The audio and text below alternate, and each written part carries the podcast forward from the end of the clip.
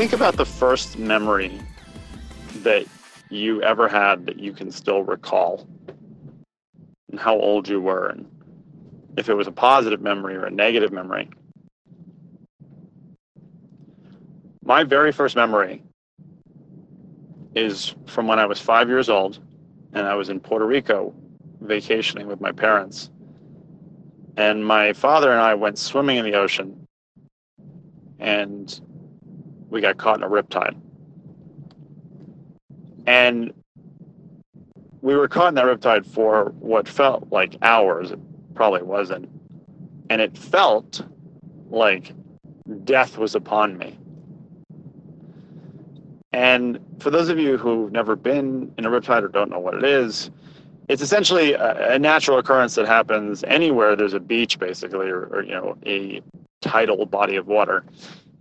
And the water comes into shore and then it pools into the middle section or to a middle section and collects and comes back out in this sort of narrow channel. And what it does is it creates an extremely strong force away from the shore. So if you get caught in that riptide, it's it's pretty even the strongest swimmer, it's pretty much impossible to get in swimming against it. Now, the frustrating thing about riptides, if you have been stuck in one and then find out later, is the solution to surviving a riptide is to effortlessly swim left or right about 30 feet. That's all it takes usually to get out of the riptide. And the experience that I had was probably more traumatic than I even recognize now. But for me, as an efficiency expert, the thing that probably eats at me the most was that we could have gotten out of it so easily if we had just known.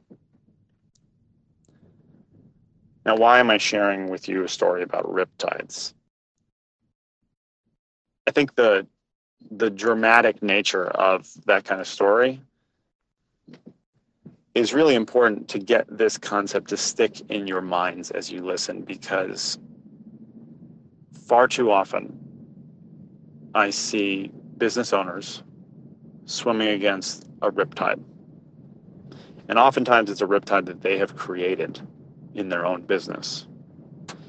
They're doing things that feel hard, but they keep doing it because they think they're supposed to or they just don't know that there's a better way.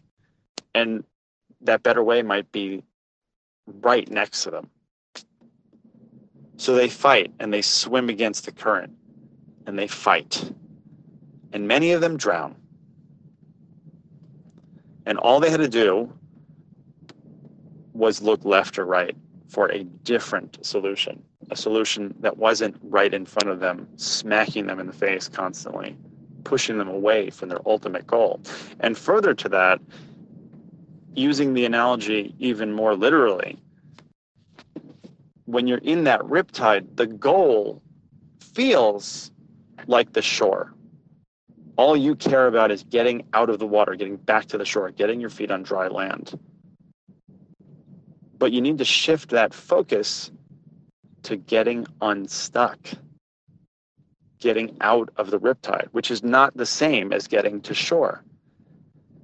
And we see this in business too, where people are so focused on a goal, you know, make a million dollars, open 50 locations, expand to seven different countries,